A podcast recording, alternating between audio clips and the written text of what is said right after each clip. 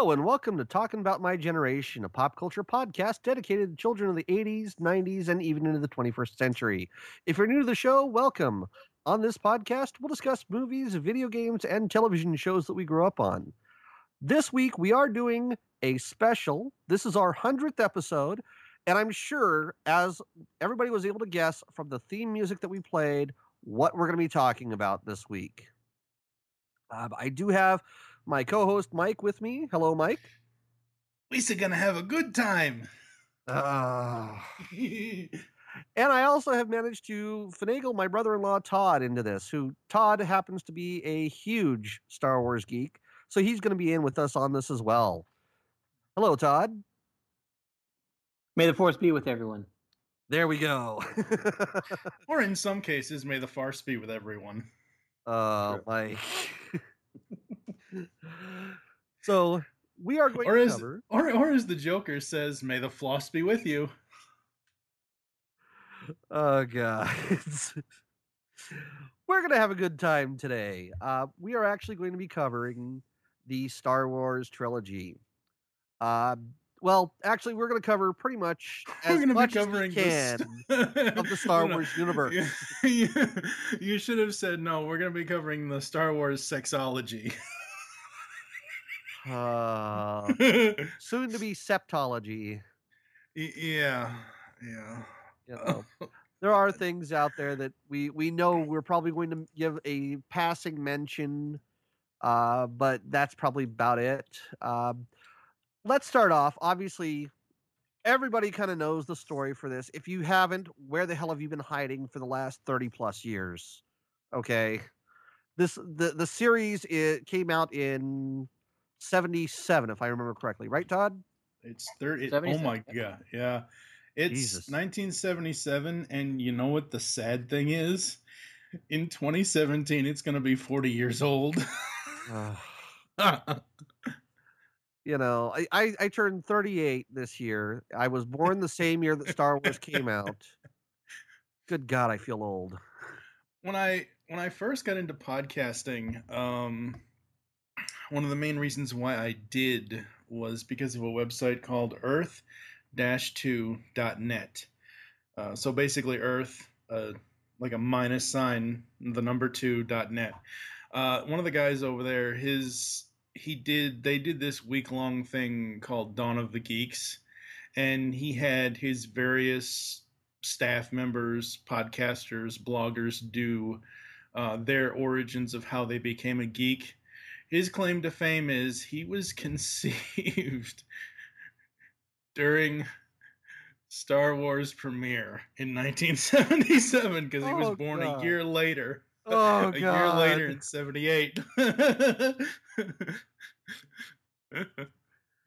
There's some lightsaber jokes there that we're just going to leave alone. yeah, it's kind of like, hmm. Would you like to know why they call me Cockknocker? oh god. And all I can see on the screen is, "Hey kids, look, it's Mark Hamill." Applause. oh, yeah, we're gonna have fun today with this one. Uh, so, let's start off. Ob- obviously, we all know the story of four, five, and six.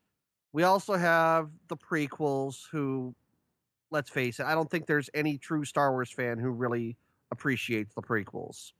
Okay, in defense, and I will say this, I am one of those people that I need a beginning, middle, and end. Okay? Just for beginning and ending of story. This is how I view it. I start my Star Wars watching with Revenge of the Sith. Okay. And I stop I stop at Jedi. Okay, because I remember as a kid, and even later on in life, as a kid when I first saw Star Wars, I think I was uh, it was when they were on those special edi- not special editions, but they were. It was the the VHS tapes. Okay. Was in the, it was in the mid 80s. It was like 88, mid to late 80s, 87, 88, 89, some, somewhere between the time I was seven and nine years old. And I remember when I first saw Star Wars on VHS, at the end of it, I was like, wait, that's it? Isn't there supposed to be more movie? Because I really think that episode four, A New Hope, as they've had to relabel it over the 30 odd year, 38 odd year franchise, whatever. I really think it doesn't. I don't know, because I had seen Back to the Future before I had seen Star Wars. Don't ask me why. I don't know. It's just the way my mom showed them to me or whatever. But, like, after seeing Back to the Future, I expected Star Wars to be this epic long, because I knew there were three movies as a kid. My mom told me there were three movies. So, um, I expected something to tease the next film at the end of the first one, kind of like what Back to the Future does. Like, Mhm. To be continued, to be whatever, it's just something. And it just ends. And it ends on, a, to me, it ends on a really mu- musically, and I'm not saying anything bad about John Williams at all. I would never. But musically, it just kind of ends. It just stops. And then it goes into the credits scene and the end credits. And I'm like, wait, that's it? They just, they win, they come home, they get awards, and no more character development, no more nothing. And I know, obviously, when we got to Empire and all that, we get more character development. But yeah, as a kid, I wasn't, um, I wasn't too pleased with the ending of Episode Four. Yeah. All- and I remember even at, oh, go ahead, Todd. Yeah, all I remember was thinking, well, what happened to Darth Vader? You know, because he flew away, and you're like, there's got to be something, you know. But that I, that I guess kind of had the uh, anticipation for me, not even knowing that there was going to be another movie. He was flying around, you know, wanting to look for Padme or Panda Bear or whatever her name is. And the, you, know, you think about the stink of, of that in his TIE fighter. I don't even want to go there. and and I remember even as a kid, those opening credits. It's I believe it said Episode Four on the original VHSs, right? Yeah, in the original opening, series yeah. did. Yeah. Yeah, So I, I can't then, I can't remember it not saying that. Okay. So even then, I'm like, wait, episode four? Where's the first three episodes? What's going on? Like, And in in later years, I always took that as you know because it always starts off a long time ago. So Mhm. episodes one, two, and three were part of that long time ago, and maybe it wasn't relevant to what we were you know seeing right now. But yeah, I always had that thought of you know well, what came before. Well, and I think Yeah. that's part of what why they kind of just locked Lucas in a room and said, "Here, we want more. You will give us more, and you will produce more." And we got the crap that is known as Jar Jar Binks. well, wasn't wasn't his original and you know you guys can correct me if I'm wrong. Wasn't his original intention for the film to be like 12 hours long, or wasn't the original treatment for it like like this? I remember an interview somewhere he said that he wanted it to be a long, epic space opera type of thing, and I Yeah, don't. I've over the years I've I've stumbled across what I I wish I would have saved the site, but um like a a very early draft of what he wanted Star Wars to be and it had more of what the prequels had as far as Anakin and Mhm. you know uh, uh, his dealings with Obi-Wan and stuff like that. But then when he I think was was pitching it to all the studios, they were like, "Yeah, this has to be a lot shorter and you know more more Hollywood type of thing." And um, but it's interesting, you know, if you're ever able to stumble across it. Uh, I, I think the last time I saw it was probably when uh, Revenge of the Sith came out. But um, you know, just the things that he had in, in there as far as his ideas and what actually came true in the in the prequels, and you know the bits and parts that he was able to pull into the uh, original trilogy. Mhm. Okay, so let's let's talk a little bit about the different versions of this film because there are so many different versions that have come through. There is the original, there was the director's cut, there was the special edition, there was the theatrical edition. Uh, to me, there is still only the original that has never been released on DVD. They had it on VHS. I used to have a copy of it, and I think I ended up giving it to our library because I thought, oh, hey, I've got the special edition. I don't need this anymore. Boy, was I wrong. well, I'll, I'll, see if I can uh, burn it because I, I still have my VHS of the original. Oh, bless you, bless you. I I remember Luke uh, recently, like the last couple of years. I think it was since um uh since the mouse bought bought out the empire. Um there was rumors of them re-releasing his original cut. Like hit, not not the original 12-hour cut, but the original theatrical cut. Yeah. On yeah. some new cuz cuz you know we all know later this year when episode 7 releases in theaters they're going to do a new box set. They're going to do two new box sets probably. One blu-ray one blu-ray one regular dvd you know they're going to do something else. You, i mean it, yeah. it, with a franchise as old as Star Wars is, 38, almost 40 years old, it's the same thing like what they do with the Bond franchise. Every every year a new Bond movie comes out, they got to put out a new giant box set mm. for the for the other films. Right. Here's the here's the things that I I kind of liked some of the stuff they did with the special edition, but a lot of it was just added fluff that didn't need to be there. Um, for example, when in the very first movie in, in the in A New Hope, we see at the beginning when they're out searching for the droids, we see them riding the dewbacks across the sand dunes. They didn't need to be there. We see the uh, we see Jabba show up, and that bugs the hell out of me because part of the original the original cut, and we're not talking about the thing that actually showed up in the theaters.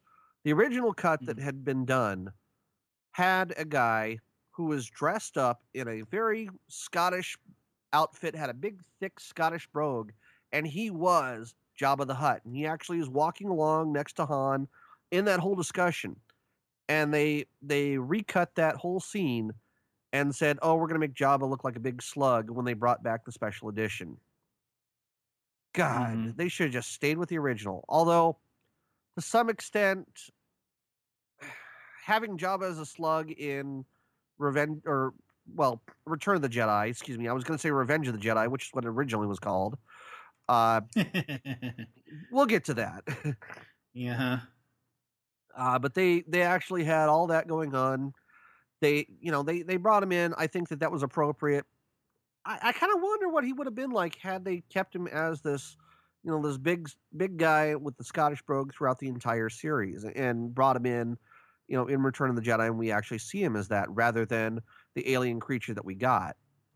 Um, I, I guess that's one of the things, but I mean you know that's that's part of it. The the special editions the one thing that really pisses me off about it, about the special editions, obviously they came out after the uh, after the Phantom Menace was released.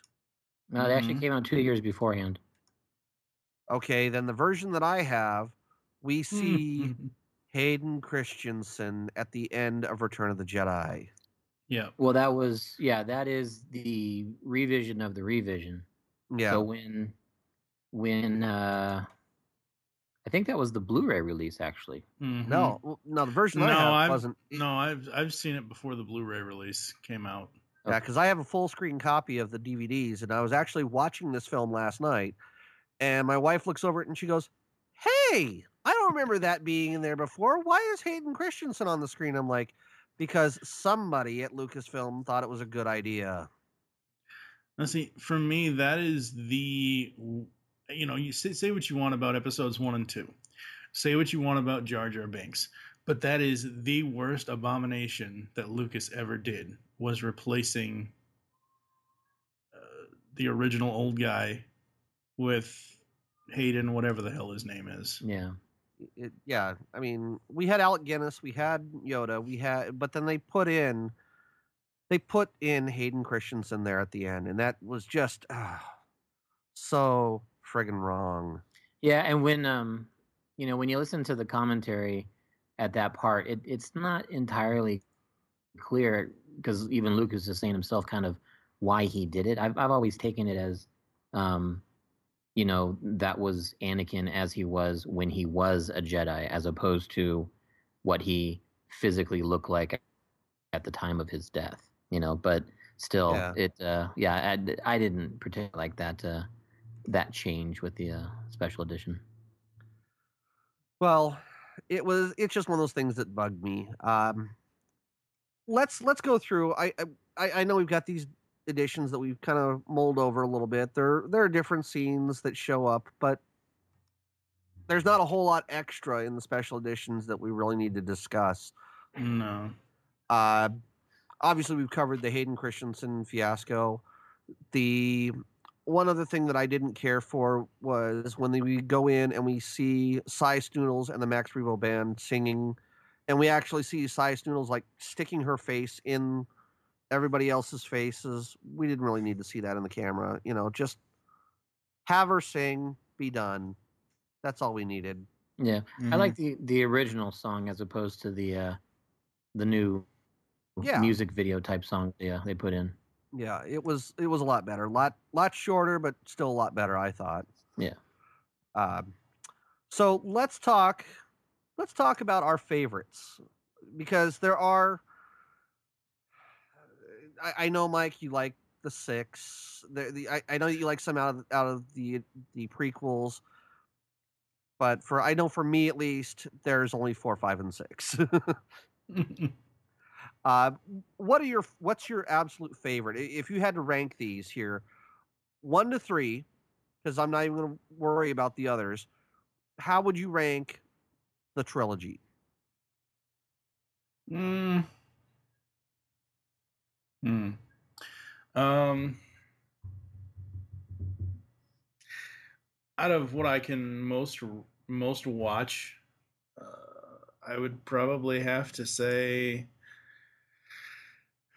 So I'm gonna pull a Dante at the end of this, so just go with me here. Um, I'd have to go. Uh, Jesus Christ, I almost said Revenge of the Jedi. Uh, I'd have to go with Return, A New Hope, and then Empire, because you know, that's all. You know, em- Empire it, it ends on a down note. That's all that life is is a series of down endings. Yeah, And of course, all Jedi had was a bunch of Muppets. but uh, I just, I think I like the, I think I like Return of the Jedi the most because of, it's the it's the full evolution of Luke. He goes back to Dagobah to to finish his training. We have the scene with him, you know, envisioning his father and this, that, and the other thing, and everything else, and because I never w- liked in Empire when he first goes to Dagobah, I never liked funny Yoda. Like Yoda, what like Yoda to me, even at, even as I got older, even before the prequels, and even now in Empire, Yoda to me is a quasi version of what they would eventually do with Jar Jar. Like yo, I wanted to just bitch slap the hell out of Yoda in that movie. I just can't stand it. I like it when he's more serious and he does more tongue in cheek kind of humor instead of annoying. I'm not touching you. I'm not touching you. Ooh, wait, I'm touching you. It just. uh. Um, the reason why I like Jedi the most is because I think it's the fact, as as I said, it's, it's Luke's evolution, and it really has a lot of good action. Uh, that that that scene on on Endor, uh, the the forest bike fight, that was just awesome. okay. Absolutely love that. And I love the idea of the Falcon going up against the Death Star. Oh. Okay, yes, yes, sure. At the end of Star, at the end of A New Hope, yeah, sure. Luke, uh, Han came in, shot Vader, and Luke, you know, got his his uh, his two sperm shots off. But it just Jedi is where the Falcon really got to spread its wings, so to speak. I'll, I'll give you that. I'll give you that. Uh, Todd, how would you rank these films for you? Uh, one through six, No, uh, four, five, and six. four, five, and six. Um, Empire has has always been my all time favorite. Uh, I have it on in the background right now. Just it's on mute, but you know, we happen to be at Dagobah right now. Um, but uh, yeah, I, I, it might just be because I have more of a vivid memory of going to the theater and seeing it for the first time and knowing, oh, this is the other movie that's going to explain what happened, you know, after that other one that I remember vaguely watching. And um and so I, I think for me it, it is Empire and then it's Jedi and then it's A New Hope. Um and I think that's more just out of the memories I have of opening weekend and, you know, for Empire being in the theater and then, you know, having the the excitement of seeing all the Empire's new toys, the the AT-ATs in the snow and all the Star Destroyers and and then um, you know three years later with with Jedi, um, once again being at the theater and having so many remember so many kids in the audience, um, seeing uh, friends from school that uh, are walking out of the theater and they got to see it before me and feeling jealous and um, you know just just the the reactions from everybody, you know, at the the the climatic battle at the end, and um, you know, Darth Vader picking up the Emperor, and just everyone's like, "What?" You know, and yeah, um, yeah. So I was Empire, Jedi, and then A New Hope. See, for me, I I'm very similar. I I I, I would probably actually have to go Empire, Star Wars, you know, A New Hope, and then Return of the Jedi. And it's a very tough toss up between Jedi and, and A New Hope. It's just so hard for me to call it either way because I really like both of them. I mean, the first one you have the epic space battle. You have them flying in to defeat the Death Star, and it's kind of this: we're going to go in against all odds. We're going to blow up, blow this thing up you know, there there's such a small chance that we're going to get this off and we're going to blow this thing up and destroy it, and yet they succeed even in the face of everything. You know, the the face of opposition. Uh, I mean, and you've got this mystic power that's coming through. You've got the lightsaber battle that happens between Obi Wan and Darth Vader, which that to this day I still kind of wonder you know what happened to Obi-Wan? Because I mean all we see is we see him he puts his he puts his lightsaber down he gets swiped at and then he vanishes. And it's not like you know it's not like you see in Empire Strikes Back where Luke gets his hand cut off and you see it cauterizing it and it's kind of like oh my god this was just kind of like poof he's gone. Mm. and so I thought that that was kind of just a weird thing but Empire Empire I think is because I'm sitting there watching Empire and I'm going, oh my god, we find out that, you know, we find out Luke, Vader is Luke's father. That was a big drop, and then we find out that you you get hints that Leia is force sensitive. You know, you you figure that out, and you kind of you kind of find out that you know he really does have this twin sister. I mean, it, it's it becomes much more clear with that. But we do know that there is another Jedi because Yoda says so while they're on Dagobah, and he says there is another. Well, I was I was just, I was just thinking about that, but after Jedi finishes, I've always taken that Yoda's comment is directed towards still having faith in Anakin coming back. Oh, Anakin, Anakin is the other Jedi.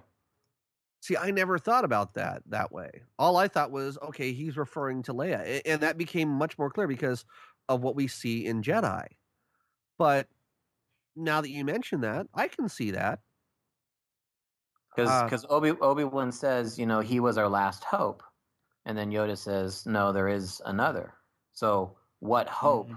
would Yoda know? Because he's never, never had contact with Leia that we know of you know, but you know he's he's force sensitive, so he may reach out. But yeah, I've always taken that, you know, after you know probably in my late teens as I'm watching it for the, the you know thousandth time or whatever. that you know Yoda to me is referring to the fact that there's still hope that Anakin will fulfill the prophecy to get into the prequels of being the chosen one. And to oppose that, he knows about the birth of the twins. True. He, you know, at the end of uh, at the end of Revenge of the Sith. I mean, I still think he meant Leia. Um cuz Anakin at the point you know, th- there was no more Anakin Skywalker. It was Darth Vader. He wasn't at the point where if you look at it like he didn't really go soft. I don't want to say Darth Vader went soft, but he did. At the end, he didn't really go to that point of, you know, saying to Luke, "Hey, you know, go leave me, save your sister." Blah. He didn't go to that righteous path again until the end of Jedi. So, I still think that that Yoda was referring to uh, to Leia. The other funny thing for me about this, uh, the original trilogy, is that I saw another 1980s mo- animated movie before this, and now all as I can do when I go back and watch that one is just constantly compare it to this because it, it's so obvious. It's such a, a huge influence from Star Wars. Is He-Man and She-Ra the Secret of the Sword? oh God. Yeah, I yeah, okay. You know, by the power of Grayskull, here's my lightsaber. you know, well, and when you look at the original the original Star Wars movie poster with Luke standing there holding the sword directly above his head. Eh, come on. We we have how many cuts of He-Man holding the sword above his head in a very similar manner with light we coming have, down? we have multiple in 130 episodes of the cartoon series. Exactly. Yeah, I mean, yeah. Uh, so something I do have to mention that that I remember them talking about after all this was over with. uh, You know, when when we first when Luke and Leia or or uh, when Carrie Fisher and Mark Hamill and Harrison Ford finally got to read the script because they were hiding the script from everybody and they were keeping this such a secret with Leia being Luke's sister. They kind of went back and they're like, "Oh my god, I can't believe we did those kisses." Not just one, but there were two kisses that were that were included with like full on, you know, tongue sucking kiss. You, you had the one in Star Wars where Luke swings across and then she kisses him at the end or he kisses her and it's like oh here's this here's this moment and you know she's in love with luke skywalker Yeah, it's just all kinds of weird. yeah if you really analyze the movie, it's all kinds of weird. yeah Um, but I mean, it's still. I, I know I'm I'm picking at something that is very much a standard of geekdom, A- a- and, I'm not trying to destroy this because this is one of my favorite trilogies of all time. You know, this this is one of my favorite movie set series of all time. I, I can't really badmouth Star Wars, Yeah. but um, I always thought it was. I always thought it was funny because, um, you know, yeah, in A New Hope, she kisses him on the cheek before they go across the the trench, and then in Empire, you know, it's a full it's a full on kiss, and he's like, "Yeah, that's right, Han." yeah. But then when you find out they're brother and sister, I always thought was like, haha, he kissed his sister, and you know, that was that. it was just creepy afterwards, you know. And they they said after they go, "Oh my god, we've already done the kiss. Wh- Why? What?" You know, and that just kind of blew them away. And they're like, "Oh my god, I can't believe we're going there with this. How incestuous is this?" So, um, let's talk because obviously there are tons and tons of characters within this film eh, within the series even eh, that are so well known. Thank you thanks to kenner and i'm going to bring that up because without kenner we would not know the names of some of these and for those for those kids who don't know what kenner is for those people who may be listening to this who have never heard of kenner toys they were bought out and now hasbro is doing what kenner used to. They bought the molds and everything for the star wars action figures. Mm-hmm. uh, but we have so many different characters, so many out there that are fun. Um, Mike, what is your favorite character out of the series? I, I know this may be a tough question to ask, but Are you asking my favorite character out of the films, or are you asking the entire overall Star Wars universe, or are you asking my favorite toy character? oh man, that's a loaded question See- there. I, see, to ask, I see, know. this is why this is why I stick to when I when I when I talk about Star Wars, I stick to the films only. I don't. yeah. I've never read anything expanded universe. I've re- I'm currently reading Marvel's run with the new Star Wars comics, but I've never I've never read any of the old Star Wars stuff. Oh, well, well I take that back. I read a couple of Dark Horse things when Dark Horse had it. I read uh, um, um the Fett uh, uh, stories. Boba Fett is dead, and Jango and Boba Fett. The the story about the Fetts, because before the prequel trilogy came out, Boba Fett has one scene of awesomeness, and then he gets eaten by the Sarlacc. yeah. And I've never understood why everybody fucking loves Boba Fett. I thought he was the worst character in the original trilogy out of anybody, uh, and I never never really got it.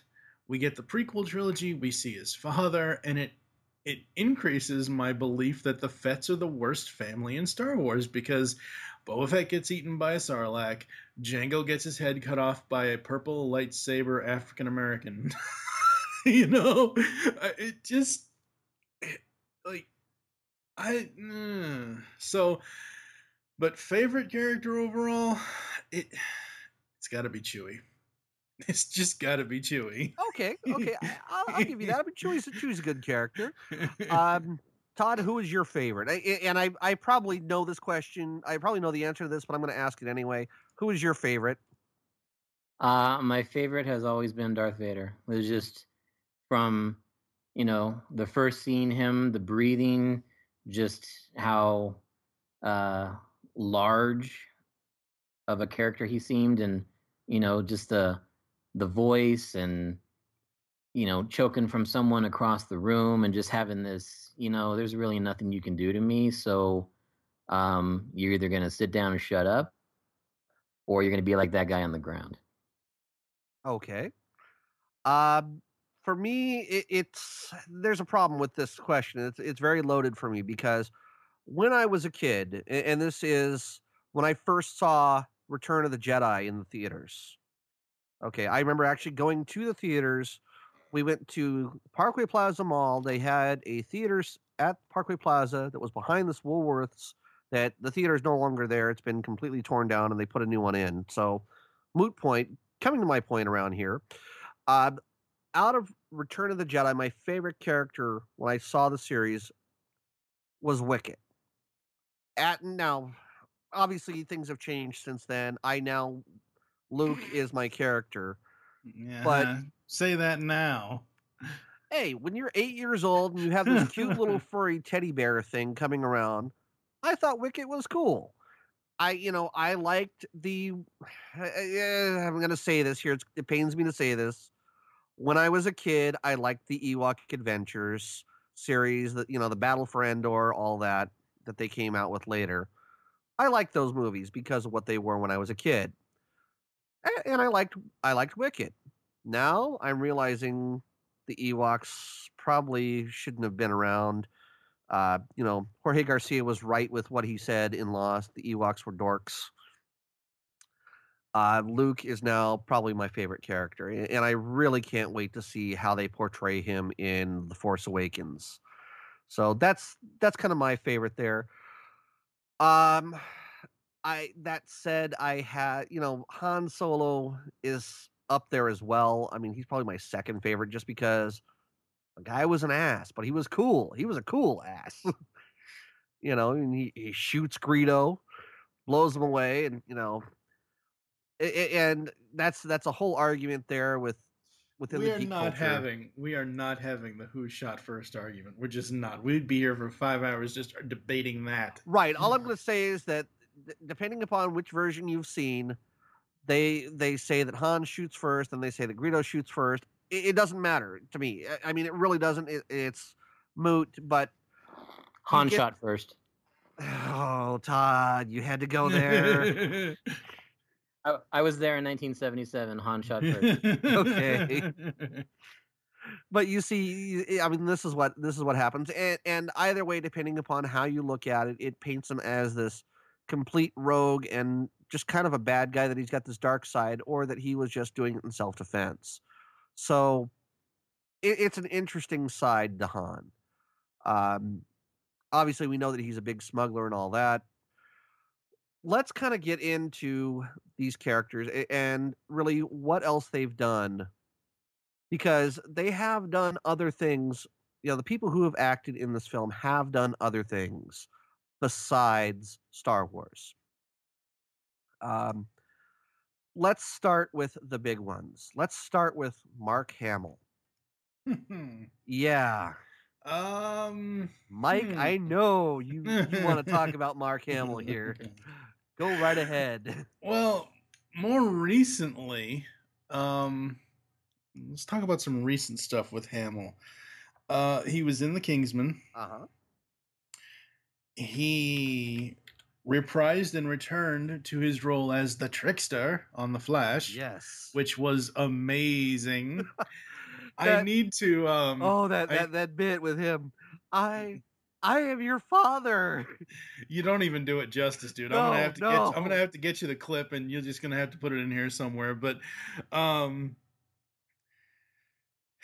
Mark Hamill is a guy that honestly, he's probably one of the original geeks. Yeah. He has never not said that he disliked comic books or any I mean he loves comic books. I mean hell, he made comic book the movie Yes. you know i mean this is a guy who i, I don't want to say he's he's been a closet geek because he hasn't i mean you know you look at the justice league um I, th- I think it's on the justice league complete series dvd set and uh you know he's on there talking about you know comics when i was a kid this guy was born in 1951 and you know growing up through all that time you know getting into adulthood and everything else and you look at his filmography and and his voice work alone i mean speaks you know I, two of my um well one of my very favorite episodes from batman the animated series uh, is and when i say batman the animated series i mean all 108 109 episodes of because throughout that that show there was the new uh the batman uh there was adventures there was batman the animated series that ran to 95 then there was uh adventures of batman and robin. Then there was the new batman adventures. But for me it's overall batman the animated series. Anyway an episode called old wounds. And uh there's a scene where he throws batgirl off of the highest point in gotham. And robin has to come in and save her he does she flips back up and the joker says what? You should be sidewalk stroganoff. And robin comes in and all you hear is well you- Ro- Ro- robin says his line. He says i changed the menu and all you hear is a whap and you hear him punch the joker. It- i cannot believe luke skywalker went villain and became the joker. That was the single greatest thing. Yeah. and originally you know who they originally had as the joker don't say if you do because i'm going to tell you yeah. but originally they had Cardinal Richelieu. They had Tim Yeah. Curry as the Joker. Batman the Animated Series, no disrespect to Tim Curry, he's an amazing actor. But Batman the Animated Series will not be what it is after 20 some odd years now. Almost 30 years, you know, mm, roughly. mm, But it would not be what it is without Mark Hamill being the Joker. And it was Yeah. simply amazing. He's done other stuff like uh he was um let's see. He was in the TV series Avatar The Last Airbender. He was in uh, Robotech The Shadow Chronicles. he was in Super Robot Monkey Team Hyperforce Go. Um, uh, Time Squad. You know, the list goes on. One of my favorites that he did, and I'll probably catch hell for this, is something that was along the lines of Star Wars in a sense. It was a video game series called Wing Commander. mhm. and he plays as a general in there and i loved him as that but i remember seeing an interview that he did and this was the very first time i ever actually realized that mark hamill did the voice of the joker because he did it on the series on the uh, talk show Mhm. but he said that his his son was playing wing commander and he said he goes it was really kind of weird. He goes he asked his son he goes did you like the game? And his son goes um yeah. And he goes well what's wrong with it? And he goes well i keep playing and then i expect you to turn around and tell me you know in the middle of the game hey stop playing the game clean up your room and finish up his son saying that he goes okay I, I get that i understand but you know just to think about that with mark hamill and obviously this is just mark has I, I don't know whether he is better known as luke skywalker or as the voice of the joker. It's it's a tough toss up when you go to comic-con to It- see the it is a, it is a tough toss up, but if you look at a lot of people that grew up in the 90s or were younger, like my buddy Steve, who's the co creator of the Geekcast Radio Network with me, he was born in 86. So when he was, you know, when when Batman the Animated Series came on the scene in 92, he was six years old. So as a six year old and him uh, getting attached to the Joker, now I know Steve he's more of a Star Trek fan than Star Wars. He likes Star Wars, but he prefers Star Trek over over the two franchises, but that's a discussion for another day. And it's one of those things where I know him, he'll he'll you know, when, you know, he he hears the name Mark Hamill, the first thing he'll do is he'll go into the Joker. And the funny thing is he is a damn good Mark Hamill impression Joker voice. yeah that he is yeah. Um but I mean Mark Hamill has done so much. We can't even we we'd be here all night talking about what he's done. Uh, the funny thing is I didn't really realize I knew his voice, but I had cuz I hadn't I hadn't seen Batman the Animated Series until mm, 97 honestly at that point, but I had seen the 1994 Spider-Man first and I'm like I think I had seen like Christmas with the Joker when it came out, but I had more so had seen Spider Man more than Batman the Animated Series. I don't know why, but um, because I'm like, hey, wait a second, what's the Joker doing dressed as a goblin? Because he's the voice of the Hobgoblin on Spider Man the Animated Series. Um, he was he played himself on Celebrity Deathmatch. That's amazing. god Oh well, to to try and get us off of Mark Hamill so that we don't keep talking about about how much he's actually done, and and because again, as Mike said, we'll be here all night. mm-hmm. Let's move on to somebody else who actually got his start with Lucas before Star Wars. Uh, Todd, you know who I'm referring to, correct? That would be Harrison Ford. Yes, it would. Uh, Harrison Ford actually, he was he was actually discovered working on uh, Lucas's. that He was he was uh, doing construction at Lucas's house, if I remember correctly. And Lucas said, "Hey, you know, why don't you come out and read for some of the stuff that we've got?" And he's like, "Okay, sure," you know. And he ended up reading for American Graffiti, which, if I remember, American Graffiti came out what in '74, I think it was. Uh, I God, I have to look this up. This is gonna bug me now. But he he actually showed up first in that, and he was driving one badass '57 Chevy. I mean, there's, I I wanted that car. I I still want that car after having seen the movie. Uh, but Harrison Ford, obviously, huge huge role. I it's it's tough to say what he is most famous for, whether it's for Han Solo or some of his other roles. Uh, Well, I would say that the two biggest arguments, as far as more famous for for for Harrison, is Han Solo or Indiana Jones. yeah, I, I mean, Oh God, can you imagine that celebrity death match? Han Solo versus Indiana Jones. That would be awesome. Oh man. and of course, now mentioning since we mentioned Indiana Jones, that is probably another that is another Lucasfilm trilogy, which we will have to cover here on Talk About My Generation at some point.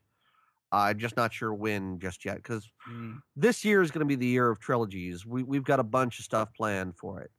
Uh, Todd, what are your thoughts on Harrison? Obviously, you've seen him in a bunch of things. I know. Um, you know, overall, I, I think his his body of work, um, I think is probably more recognizable than than Mark Hamill because he's done a lot of behind the scenes stuff. Um, but yeah, I mean, to have two iconic characters, you know, in, in the course of your acting career, on top of all of the, uh, you know, more artsy uh, kind of films and um, I mean, he's also done the uh, uh, the Jack Ryan films. I think he's done mm-hmm. three of those. Um, I think in Air Force One, I think he played the president. Yep. Yep. If I remember that. Get off of my plane. yeah. but um, no, I mean overall, um,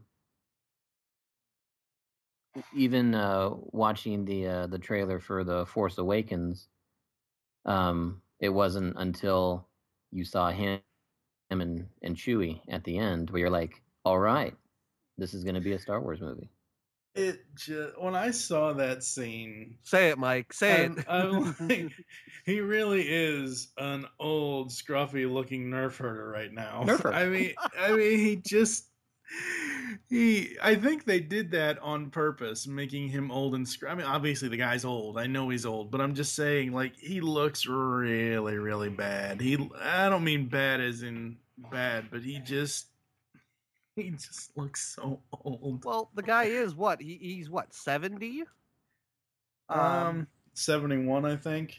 And I Maybe. mean, the guy the guy is he broke his leg on the set of that uh, on no, the set of Force No, he's 64. Oh God, he's 64. Okay. Yeah.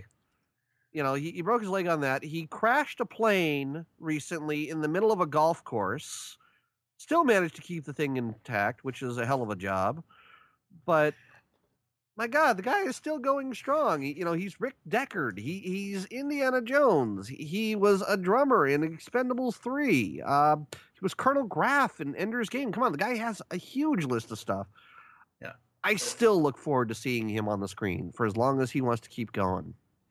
I honestly wish at this point that because lately he's just doing the angry old guy, and I'm ripping this from an episode of uh, Weekend. Our one of our podcasts over Geekcast Radio Network is called Weekend at the Movies. We're in current uh, currently looking for a new title for that one. But anyway, um, they said that uh, they said on their most recent episode because they actually did an actor spotlight on Harrison Ford, and they picked out uh, some of his top three best and his top three worst films. And one of them, I think it was Optimus Solo, that said, uh, you know, he's gotten to the point now where he's just doing that angry old guy kind of thing. And we, that they want, that Kevin had wanted to see him do more than that. And honestly, I wish Force Awakens would be his retirement. Um, I really, really do because the best thing I've seen him in since I don't know 2001 has been his Jimmy Kimmel skits. Oh, oh. oh his Jimmy. Kimmel skits are amazing. Daniel yes. Craig's my Wookie bitch now. Yes. uh, unfortunately, Harrison Ford is not going to quit with Force Awakens. He does. He is going to be reprising his role as Rick Deckard in the untitled Blade Runner project that's supposed to be a sequel. He's going to be back supposedly for Indiana Jones Five, which man, mm, take that with a grain of salt. Yeah, you know. So I mean, we we've got him there. Um, let's move on to some other actors so that we can we, we don't. We got to talk about um, we got to talk about um, Darth Vader for a minute because as a 14 year old in 1994, I got the shock of my life when I saw The Lion King. I'm like, wait, wait, wait. Darth Vader's a good guy. Since when the hell did this happen? What what weird universe are we living in? Yes. James Earl Jones, um, amazing, amazing actor. Conan the Barbarian, Doctor Strangelove. Um, you know, he actually is returning or has returned as the voice of Darth Vader in the new Disney XD series Star Wars Rebels.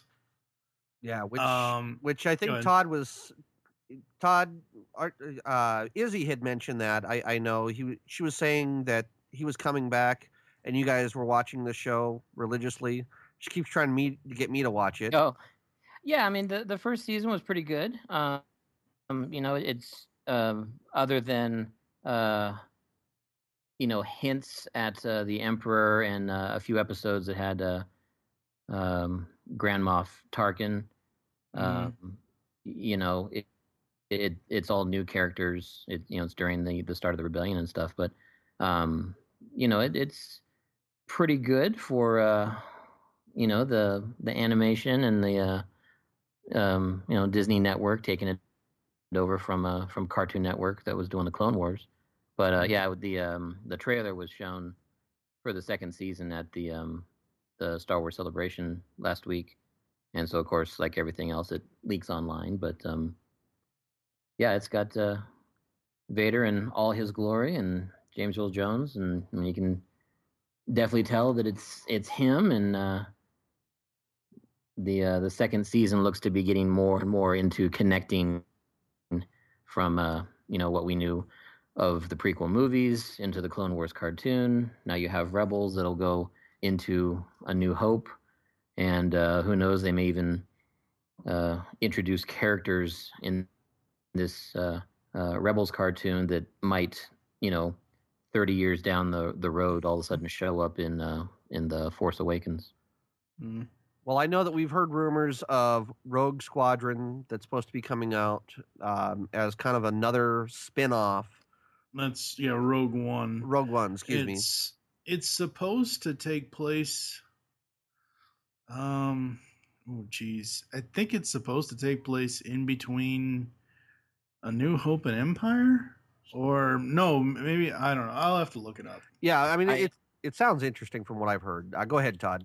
I I heard that it was um, the events of the rebellion stealing the Death Star plans before a new Hope. oh okay Oh, It's because I remember the biggest thing about that when because I haven't seen anything. I don't know if they released a trailer or anything like that for it or anything, but the biggest news I heard out of Star Wars Celebration when it came to Rogue One was, "Hey, look, Boba Fett's alive," and I, I didn't know at the time it was taking place between three and four, and I'm like, "Wait, they're really bringing him back to life? Seriously?" uh, James Earl Jones, he's had an amazing career. oh, Most notably, what I can see from this is um, he does a lot of narration, which you'd expect. oh yeah. Um, wow, it sounds like we're getting bombarded by a X-wing over here.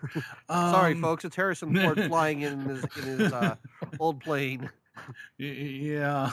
uh, outside of the Lion King and the Lion King 2, um, I think the most memorable role for me outside of that and outside of Star Wars is honestly Mr. Mertle from San- The Sandlot.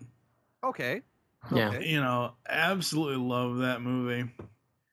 Um, currently, as I mentioned earlier in the podcast, uh, Marvel has the Star Wars comics back, and they are doing a Darth Vader ongoing. So they have three. They have three Star Wars titles right now. They have the main Star Wars ongoing comic.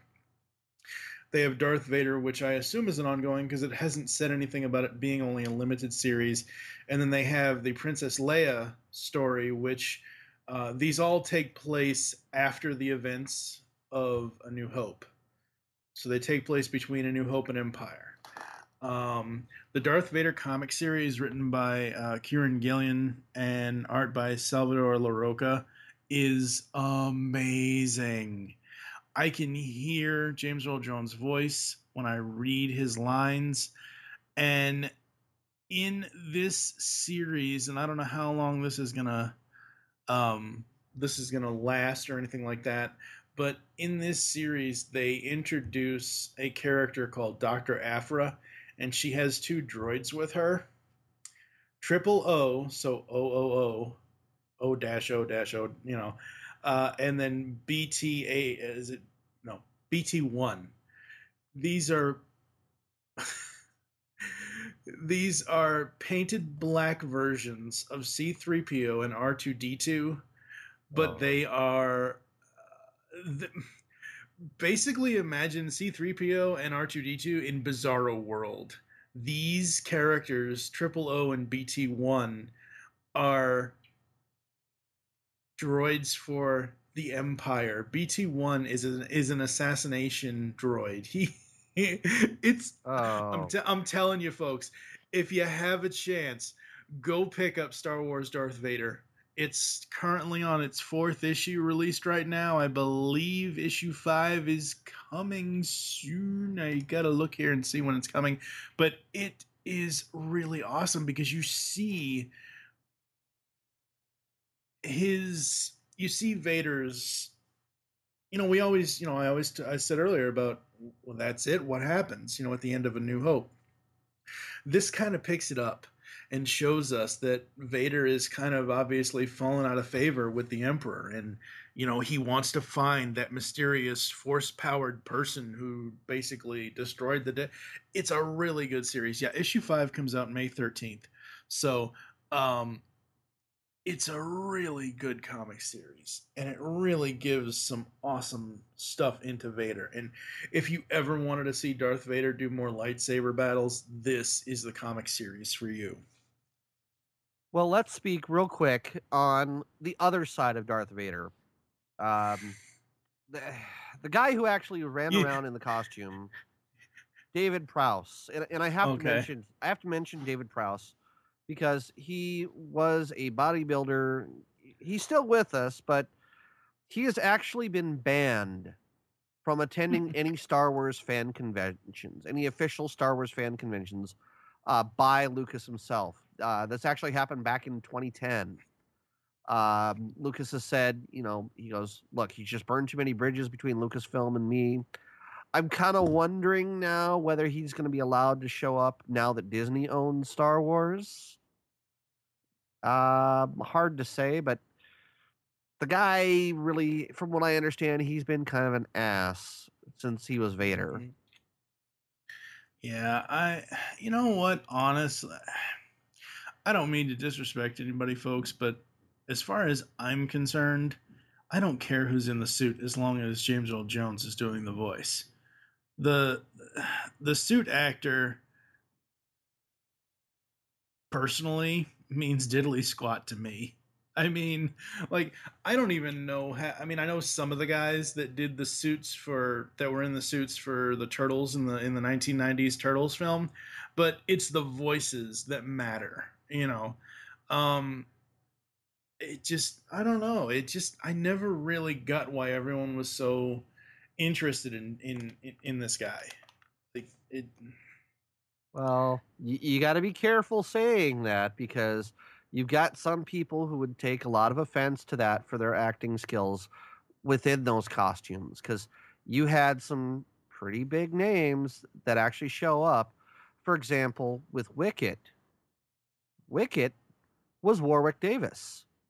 Mm-hmm. You know, Warwick Davis has gone on to do quite a bit you know. Oh no no no! But but I understand that. But I, am saying in, in in in the context of Darth Vader, yes, David Prowse did an amazing job with with the suit and with you know putting his hand out to force choke somebody or the lightsaber battle with Luke and yeah, that's all well and good.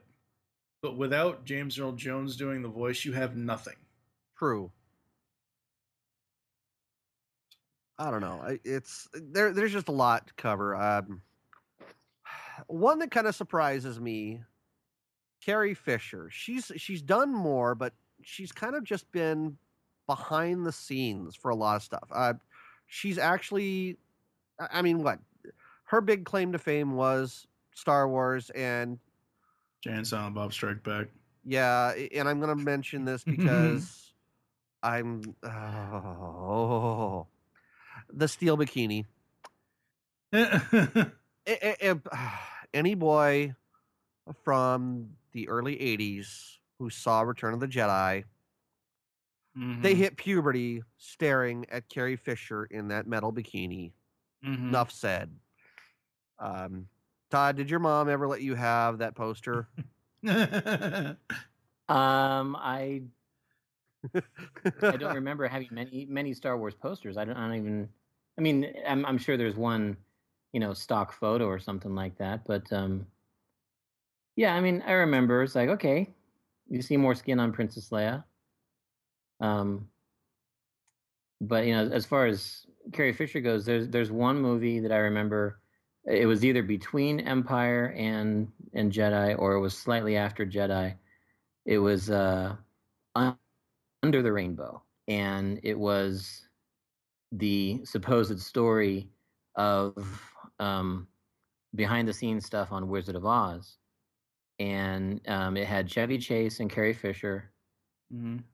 and uh, pretty much I think every little person that was involved with with Hollywood at the time, and, and so it was set, you know, in the what in the 30s, um, and uh, all of the uh, the the little people checked into the hotel. Um, I mean, it's a really cute movie, but um, I remember that was kind of like the first, you know, seeing her outside of a Star Wars movie. And then um, the other notable one would be uh, when Harry met Sally. Oh yeah, I forgot about that one. Um, damn, I'm looking over her her filmography. She's actually got a lot more that I didn't remember her in. Um, Drop Dead Fred, The Burbs. Um, let me see what else. Hook. She was a woman who was kissing on the bridge. Mhm. Um, let me see. Obviously, Jay and Silent Bob Strike Back. Um, She was in an episode of Smallville. oh God, she was Mother Superior in Charlie's Angels Full Throttle. Eh, Which- yep. That seems to be a thing that she has a role with playing as nuns Yeah. yeah. because she has she plays as a she plays as a nun in Jay and Silent Bob. She plays as a nun in Charlie's Angels. And if I remember correctly, she was also a nun back in the Blues Brothers, where she's chasing around uh, Yep. Jake and Elwood. Yep. Uh, more recently, from 2005 to 2014, she was a voice on Family Guy as Angela.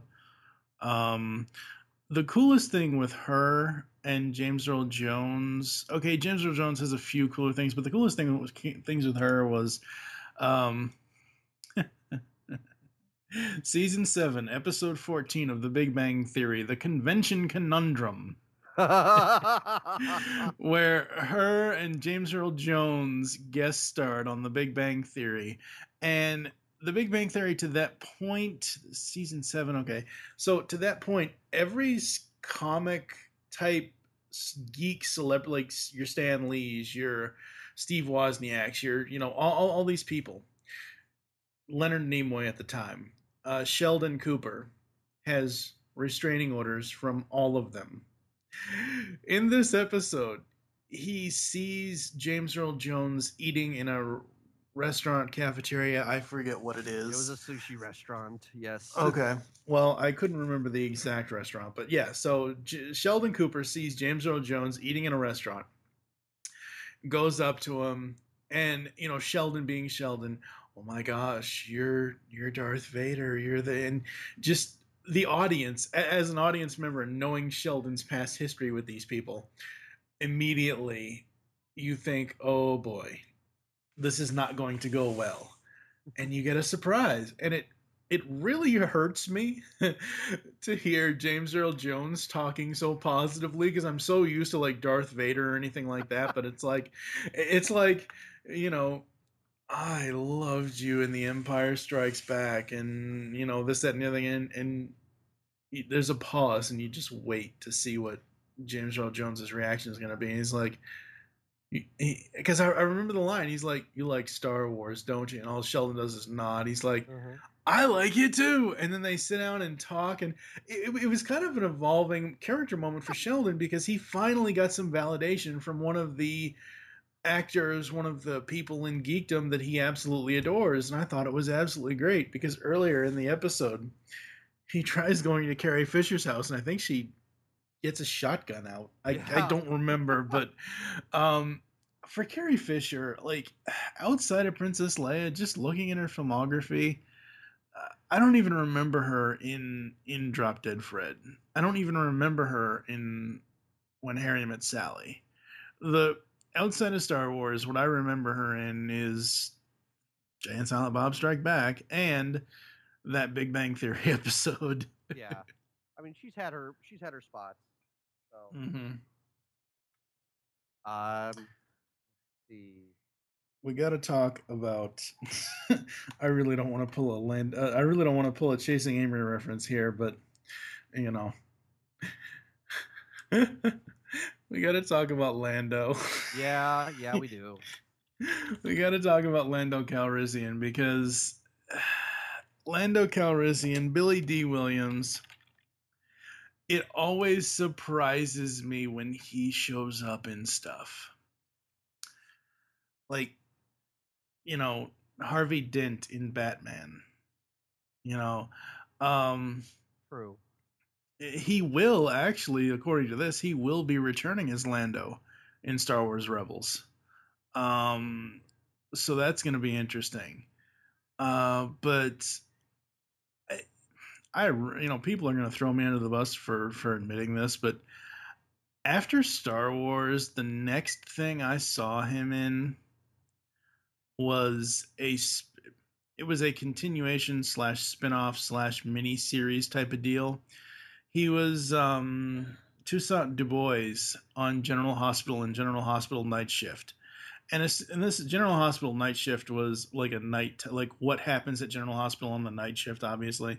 Ran from 2007 to 2008, so it was only a one year deal thing. But when I saw him, I'm like, hey, it's Lando. And Lando is just, mm, you know, humming throughout because he plays a janitor in that. And it just, it was so awesome seeing him in that the next thing that I saw him in after that was um he was in a few episodes of well he's in one episode of the USA series called White Collar. He played um uh Ford, Bradford Tolman.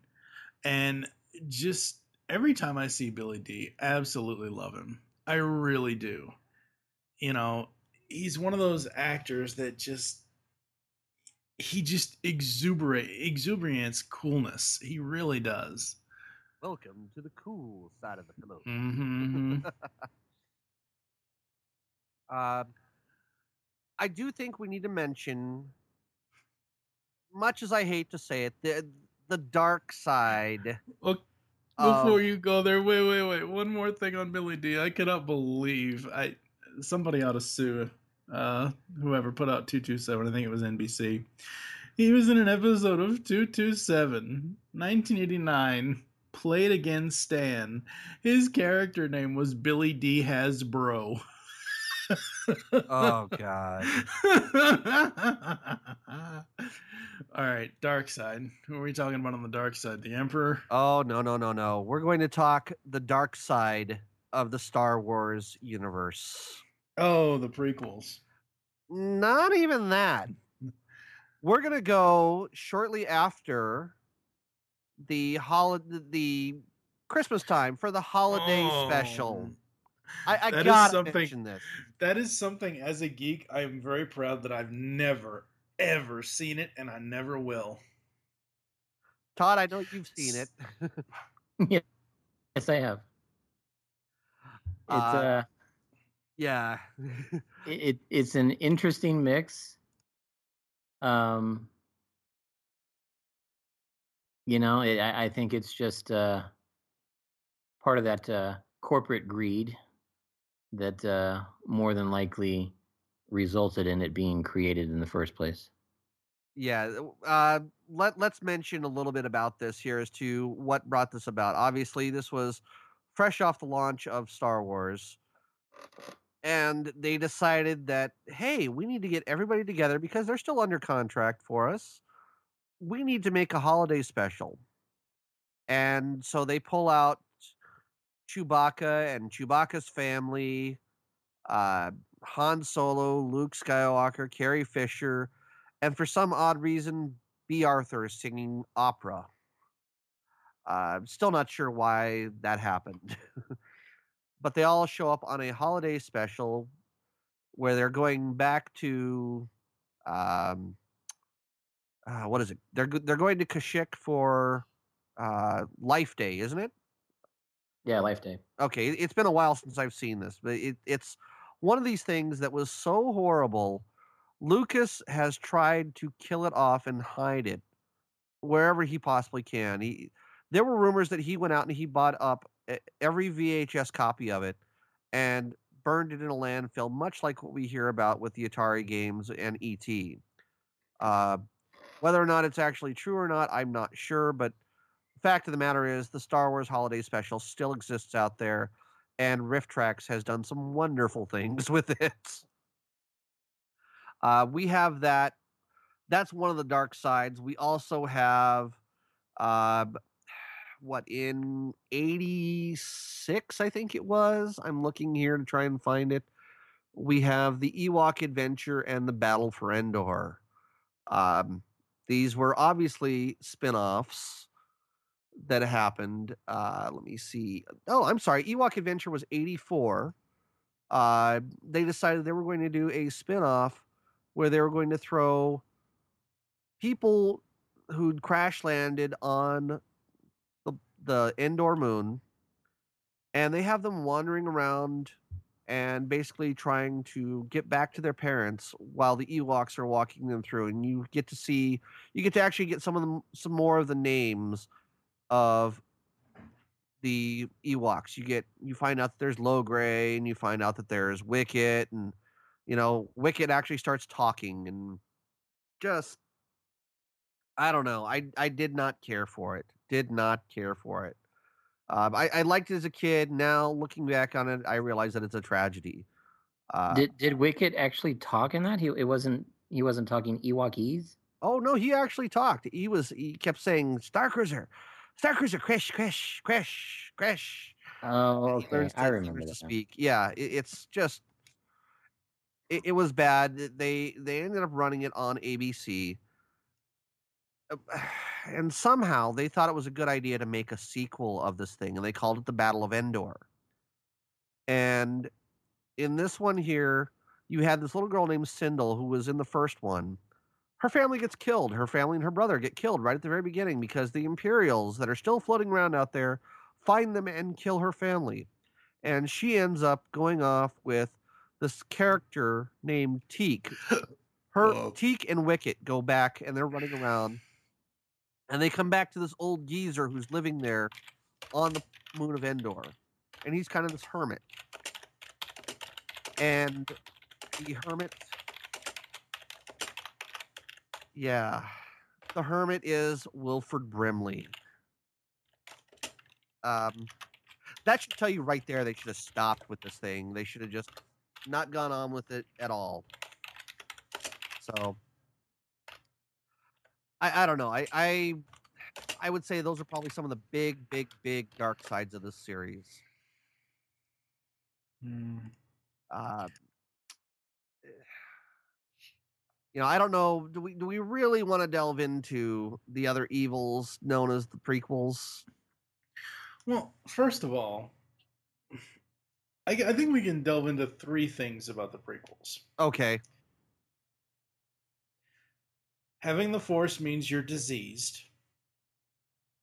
Okay, I can... instead of in instead of it being some sort of religious awakening within you, it's your midichlorians, it's your it's your body that gives off, you know, this whatever the hell.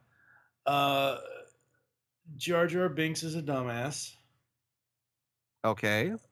Um and if we didn't see the fucking soap opera in Attack of the Clones, it would have been a much better movie.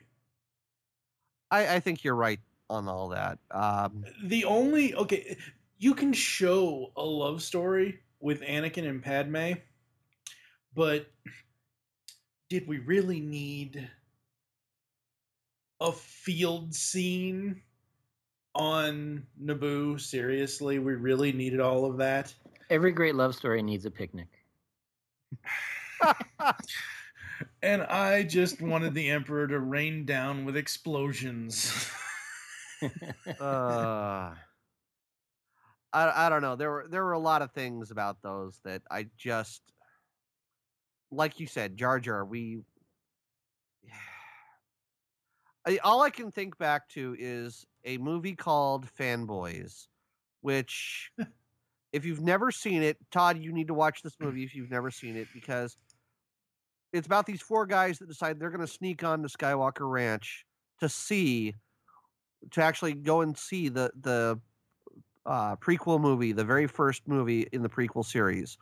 Uh, they're going to go see the Phantom Menace, and and the main reason they're doing it. Spoiler alert for those who have not seen it: one of the kids has cancer, and that's the reason why they want him to see it before he passes away. Mm. Uh, it's a great film. It, it, it pokes so much fun at geek culture. Uh, they actually have a scene with uh, Seth Rogen who shows up in the film, and I died laughing because all of this this movie actually takes place well after the Phantom Menace came out, and they mm-hmm. have Seth Rogen who who goes, "Oh my God!" Uh, he, he plays as his redneck. Oh my God, you like Star Wars? Check this out. I got I, I got this guy from the trailer here, Jar Jar Binks. I got him tattooed all up and down my arm. He's gonna be my new favorite character. And, and just seeing that and hearing Seth Rogen go off about that, it just kind of really said, "Yes, that is exactly who I thought Seth Rogen was." Uh, it's you know I just I, I watched that and couldn't stop laughing because all I could think was how horrible Jar Jar Binks is. Uh, that said, the, the there were a few things that I did like about the prequels. I did like the chariot race. Well, not the chariot race, the pod racing scenes. Mm-hmm. Okay, I thought that was pretty cool. Uh, but it was ripped. You know, come on, you have Ben Hur turned into the Phantom Menace in a sense. Mm-hmm. Uh, you had the midichlorians, which the midichlorians, for anybody who has not really paid much attention, with the fake religion of Scientology. I'm sorry, I'm going to call it out. okay, that it was created by L. Ron Hubbard back in the 50s, sci-fi author. The guy creates this religion, and they had to throw the midichlorians in and make that what Luke was made out of, or uh, not. I'm sorry, not Luke. Anakin. Yeah, he was he he was this immaculate conception because of all the midichlorians that formed in his mother's body, and boom, he was born. He had no father. Where have we heard this story before? I'm sorry. Mm-hmm. You know that that was that was very hard for me to swallow it, uh, watching this, and I just when I heard it, I kind of went. I actually in the middle of the theater went, "What?" And you could hear everybody else going, "Oh," and that was it. And it was just kind of like, okay, it got better to a point, but then you had, you know, the dark brooding Hayden Christensen who had to play the rest of the series, which he didn't need to be there. He did not need to be in the story at all.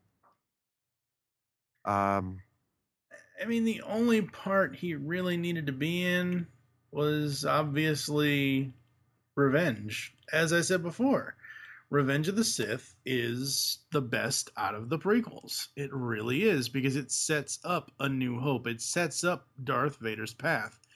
Even though it's a little cheesy how they set it up, but yeah, I mean, we we did need to see a little bit of him courting it, it, because we have to have that part of the story. We know that he and Padme have to get together. That he has to be Luke and Leia's father we do have to see a little bit of a love story. We have to see kind of what goes on there, but it didn't need to be the soap opera that was Attack of the Clones. We know that.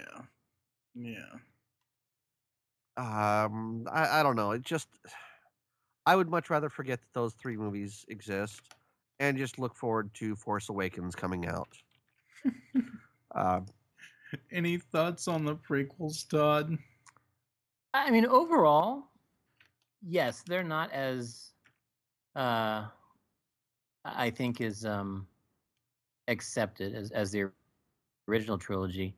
I mean, I was extremely excited, as I'm sure everybody was in '99 when Phantom Menace came out. Mm-hmm. Um, Jar Jar was a little goofy. Uh, I'm I'm not as big of a, a Jar Jar basher, I think, as as most of the Star Wars community is. I mean, yeah, it's it's kind of uh, you know lame as far as the uh, the potty humor and stuff, but you know you're you're catering to young kids whose parents are taking them to the movie because they want to see Star Wars. So, you know that Mhm. that's what I pretty much figured Jar Jar was. Okay, but why Um, did they have to have Jar Jar when they already had C3PO who was doing that? We had C3PO through Well, but but C3PO, I mean, he was only built by Anakin. He wasn't uh, you know, full formed and so you could have uh, Anthony Daniels in in there again. But uh, you know, from a a humor aspect, you've always got to bring in something new is what it seemed like. And um as far as Hayden Christensen, I mean, acting wise, I think that's kind of where it it falls flat. Um, but I mean, in Attack of the Clones, when uh, when he attempts to rescue his mother and you know she dies in his arms, the look on his face and and just you know it, it's probably more of of the music that really um, brings the prequel trilogy uh, more connected, I think, to the original. It's just because John Williams did all of it. But uh, Mhm. but just that scene where where Anakin's mother dies in his arms, and he just kind of looks up, and you know, at that point in time, I'm like, all right, that's the thing that made him go down to the dark side. You know, yeah. and I wish I wish they would have explored that aspect more than the fact of the love story and you know kind of a jealousy i want power and we're gonna stay together or you're not trusting me you know kind of thing Yeah. Um, I like the only other thing for me on the prequels, is, and it's because of what 3PO says in A New Hope at the very beginning. You know, why do I always, why are we always the ones get stuck in these? situ- He alludes to what he and R2 have been through. You know what I mean? True. Yeah. and he, he alludes to all that. So when I believe it's Attack of the Clones, or it might be Revenge of the Sith, I forget. When R2 flies, I don't give a shit what anyone says. When R2 flies in the prequels, that is awesome yeah I like that. Because we because we see him in his heyday. We see him as you know this because they had to do something different with R2 for the prequels. They had to give him something. And since it is a prequel, since it is kind of an origin story for a lot of these characters, I thought that was great. Um 3PO, he just sat on the shelf for most of the movies. I mean, and he didn't even get his gold paint job for a while. So I don't know. I, I just I've I've always loved R two flying. Uh, okay, I'll give you that. I'll give you that. Uh, so let's go ahead here. Let, let's let's kind of wrap this up here. Final thoughts on this trilogy, because I'm uh, on the Star Wars universe, I should say overall. Uh, obviously, this is a it, it, it is a defining geek moment. Is the best way to put it. This is this is up there with with Star Trek. This is up there with uh, Back to the Future, with Indiana Jones, with all these blockbuster movies. This was one of the first. Right. Okay. What were your thoughts on it? You know, where does it stand in your in your favorites or your hated movies? Uh, I'll let Mike, Todd go. I'll let Todd go first since I've been talking most of this episode. that's okay um i mean as as far as star wars goes it's um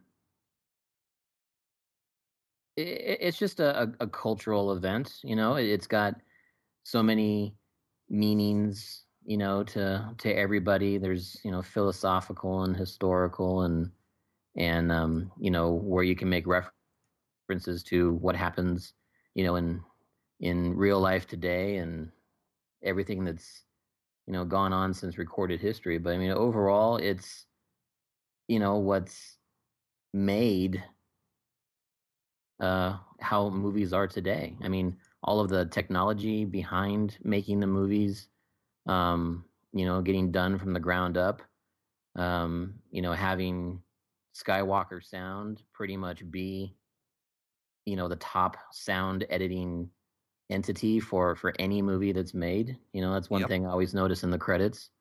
Um, you know, uh, THX being its own sound system to enhance, you know, the surround sound and all the background noises and stuff.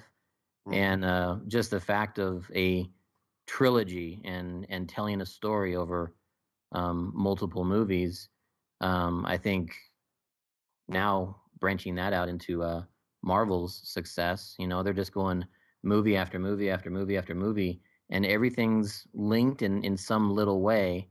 And then every you know three years or so, you get an Avengers movie, and it all kind of brings it full circle. And now we start on another path, and um, it, it's really all what Star Wars brought, you know, almost forty years ago.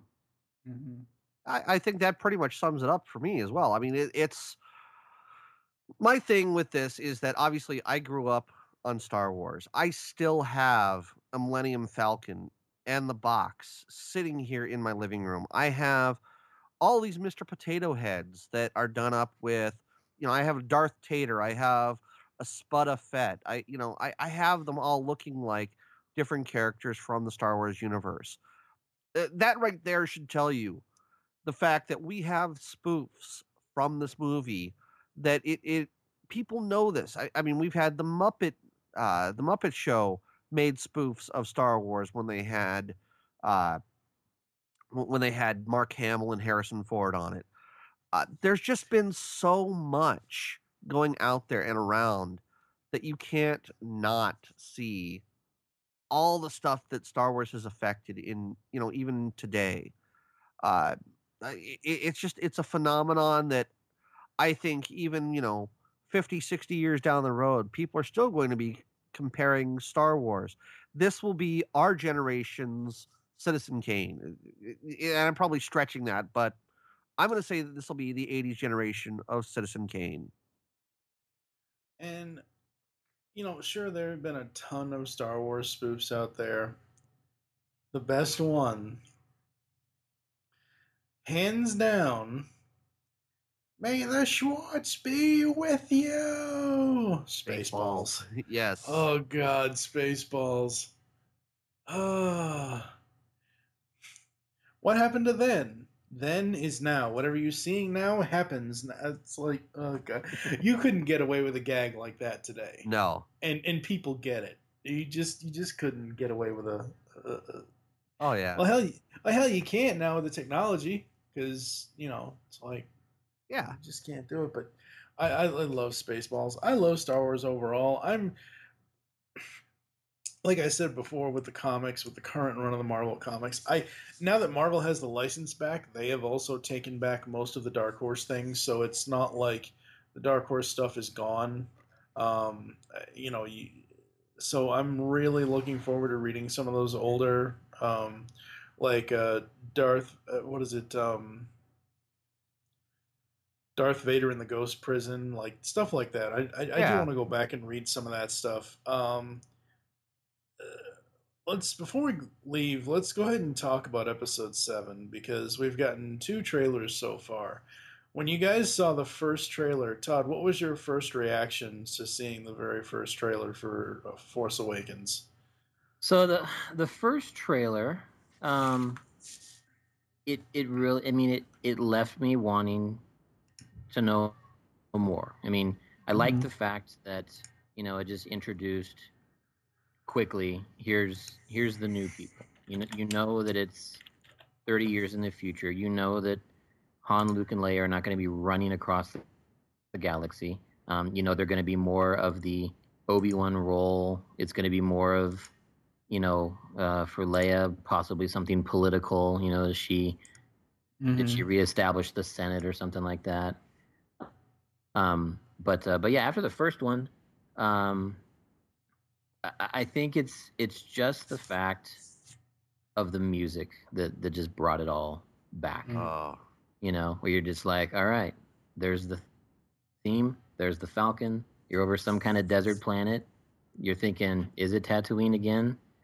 Um, you know, but uh, but overall, it it felt like Star Wars, and um, a- after the the second trailer, um, just even more so. I I know people are, you know, 50-50, if not less, on uh, J.J. Abrams, but um, aside from the uh, lens flares, um, yeah, I th- I think that's the one thing that everyone has a, has a sticking point with JJ is lens flare. yeah.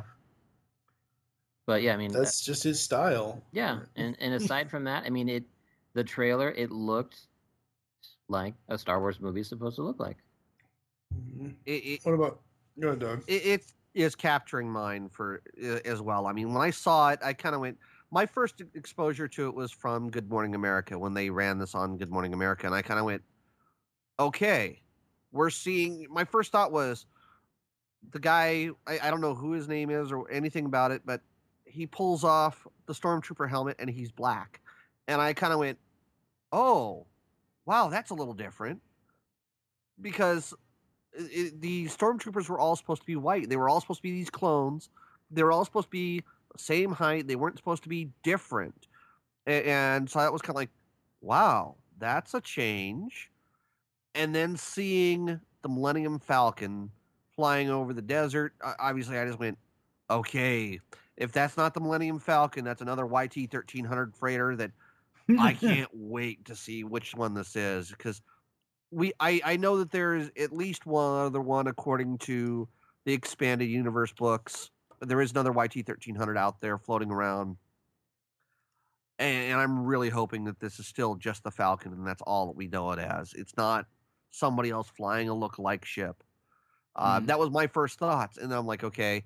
And then we start seeing the droid, you know, the soccer ball droid rolling around. I'm like, that's cool. That's capturing straight out of what I saw. You know, it it brought back memories of the Jawas in Star Wars.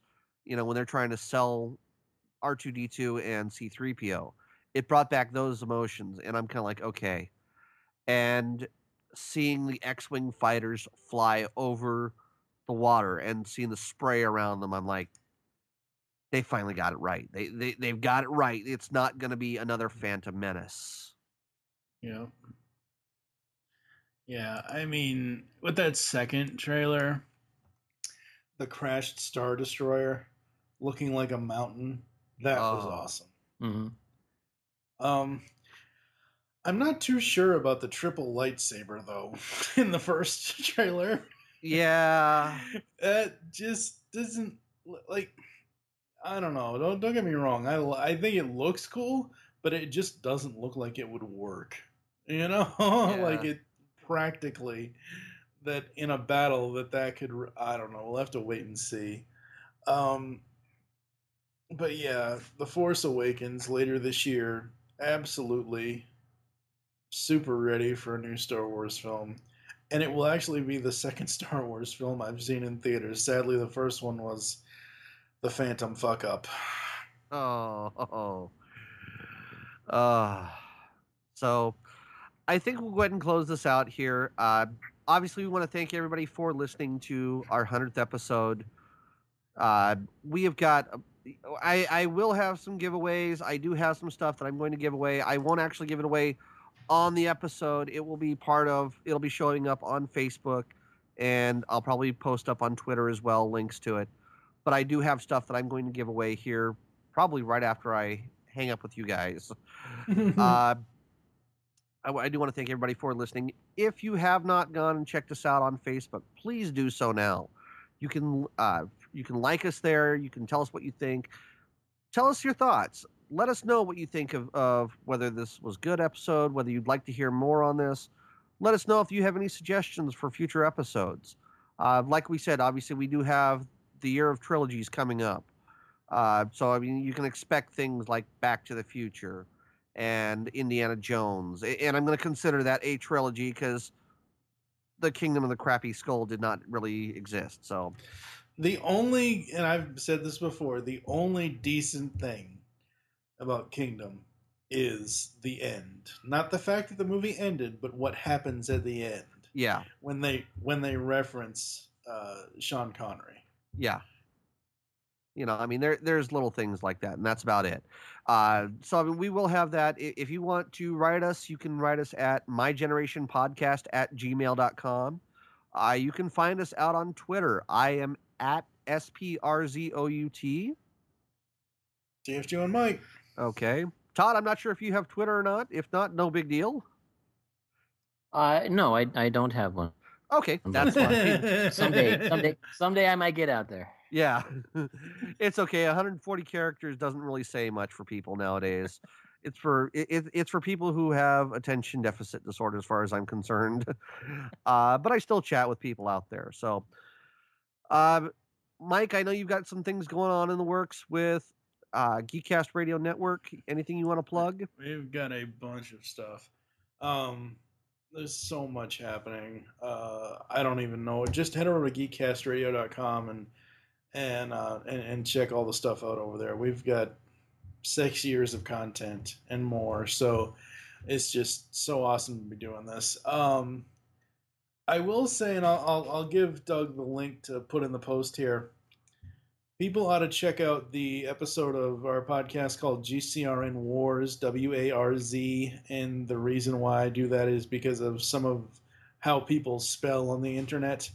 Um, it's our debate podcast. And a few years ago, we debated which was the better franchise, Star Trek or Star Wars. Oh, Uh, so uh, that's an ugly so- conversation. so I will point people in that direction to check that out.